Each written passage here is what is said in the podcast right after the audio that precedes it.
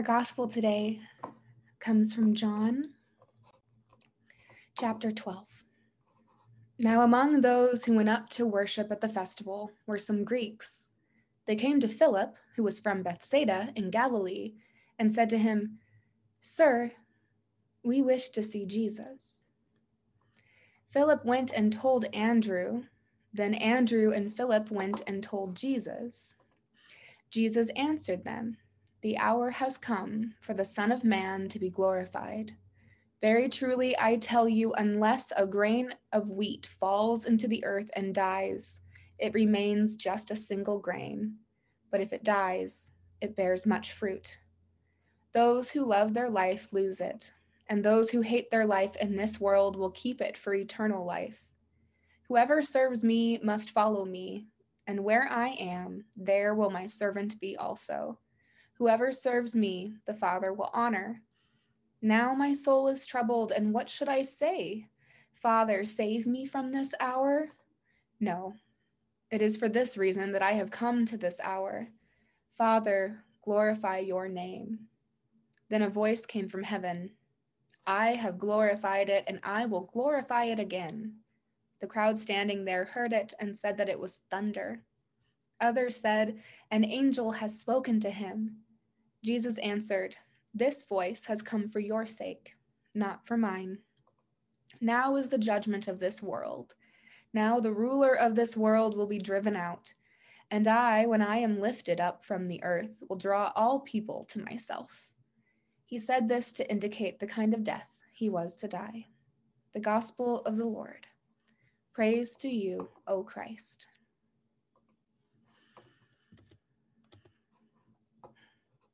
Sir, we wish to see Jesus.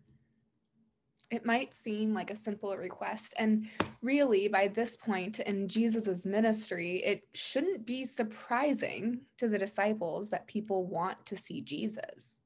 He's been healing and teaching, and people are hearing about it.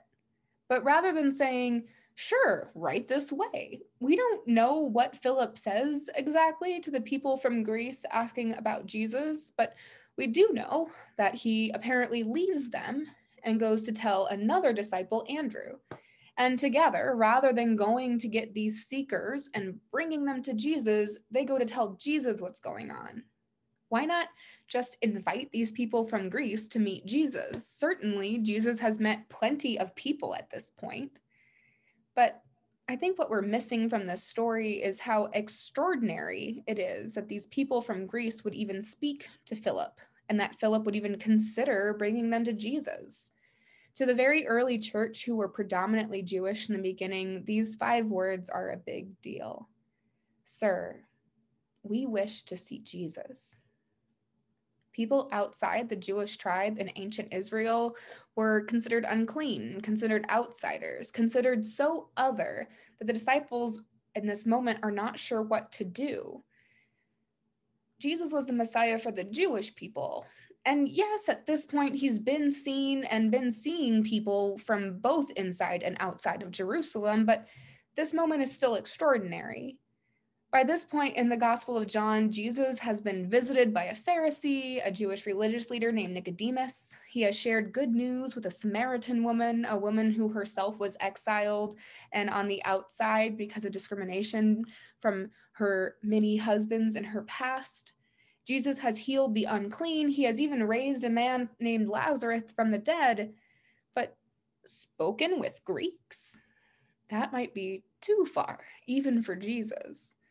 In all these moments in Jesus' ministry in the Gospel of John, many of these experiences of Jesus are filled with words about seeing, about being seen, in the story of Nicodemus, Jesus says, We speak of what we know and testify to what we have seen.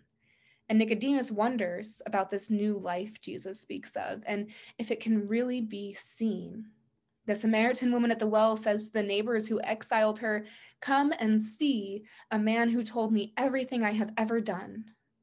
When she has been seen by Jesus, she calls to those around her to come and see so that they can be seen too. For the blind man who was healed, it was when Jesus saw him that Jesus knew he had been there a long time. And in Jesus seeing, he reaches out to this man and heals him of his long suffering. Jesus restores his sight. In the story of Lazarus being risen from the dead, before he can be risen, Lazarus' sister Mary came where Jesus was and saw him and knelt at Jesus' feet. And when Jesus saw her weeping, Jesus wept too. In this moment of grief and relationship and seeing one another, Jesus does the impossible and calls Lazarus out of the tomb. Sir, we wish to see Jesus. In John, to see Jesus, to be seen by Jesus, is more than just looking at him. It's more than just Jesus looking at you. It's not about watching or observing necessarily. In John, to see Jesus, to be seen by Jesus, is to experience more than just sight, but relationship, healing, and hope in an extraordinary way. Sir, we wish to see Jesus. These people from Greece were on the outside, were other, and they represent the voices of the entire world, the world that God so loves, asking, Sir, we wish to see Jesus. I wonder if those people from Greece know what they represent. I wonder if they knew what they were saying. I wonder if we know ourselves when we ask that same question. And especially in the wake of this week, with the Catholic Church repeating that the love between LGBTQ plus folk is not fit for blessing. As a man who assumed massage parlors with primarily Asian American women was filled with sex workers and shot and killed eight of them, as we listen to those investigating the claim investigating these murders claiming that it wasn't about race it was because they were weren't women who he assumed were sex workers and the shooter was just having a bad day this has been a really hard week for those in marginalized communities. To hear the kind of rhetoric that comes around these things, to see the Asian American community face this violence. I wonder how those who face discrimination and violence like this might hear these words today. I know personally, as a member of the LGBTQ plus community, I hear them and I can feel the tears wanting to form right in the back of my eyes. I wonder if we know what we are saying when we say we want to see Jesus. Because I don't know, honestly, if seeing Jesus, if this beyond sight relationship, healing, hope really comes to any of us just because we've asked for it or in any way that we expect or have planned for. What is so extraordinary about the Greeks who come to Philip who say, Sir, we wish to see Jesus, is that all of these experiences in John of seeing Jesus and being seen by Jesus, they all come as unexpected moments. The lives being lived right before those experiences, the time leading up to seeing Jesus and being seen by Jesus, are not planned moments, at least not by people. The lives being lived of blindness, of isolation and discrimination, of sorrow remind us that this sight, this relationship, this healing, this hope, this experience of Jesus is not something that we can just make happen. It's in the life of Nicodemus who finds himself surrounded by fellow religious leaders focused on themselves and their students, debating religious law, and surrounded by a blindness to God in the midst of it. It's in the life of a Samaritan woman who has to go to the well by herself in the middle of the day because of the assumptions of other people based on who she is. In the isolation and discrimination that she faces, the Samaritan woman might wonder if the Messiah could be for her too. It's in the life of a blind man who has suffered for so long, who has wondered what he or someone else had done to cause him to suffer in this way. It's in the grief of Lazarus's family and friends, the tears weeping and filled with sorrow. It's in the humanity of it all. The humanity of blindness, of isolation, of discrimination, of suffering, of sorrow. It's in the human experience that Jesus comes to us and sees us so that we can see him too. Sir, we wish to see Jesus. We wish to be seen. to be loved, to be forgiven, to be made whole, to be known.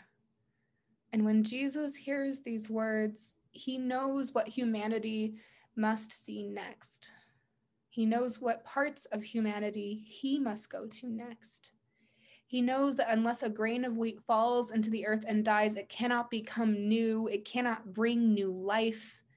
Jesus knows that in order to see this world that God so loves, to see all who are on the inside and outside, to be in relationship with those who are considered other, to heal the brokenness and division in this world, to bring hope and new life in the midst of sin and death, Jesus knows he's going to the cross because it's there on the cross that God finds glory not in riches or power, but in blindness, in isolation, in suffering, in violence, in sorrow, in the humanity of it all, in the humanity on the cross. It's the brokenness of this world, of our humanness, that Jesus takes to the cross, and it's Jesus being lifted up. It's Jesus rising from the dead that brings us sight so that we can see all people for who they are, fellow humans, part of our entire world, that this sight that can draw all people into a relationship that brings healing into a broken world and inspires hope in the midst of hopelessness. And that is not always what we want to see when we say, Sir, I want to see Jesus. We don't always want to see the humanity of it all, to see ourselves in the humanity of it all. But here we are after a week of prejudicial rhetoric, of violence. And here Jesus is with those who are hurting, with us. And even when we can't see Jesus, Jesus still sees us. Jesus still sees you.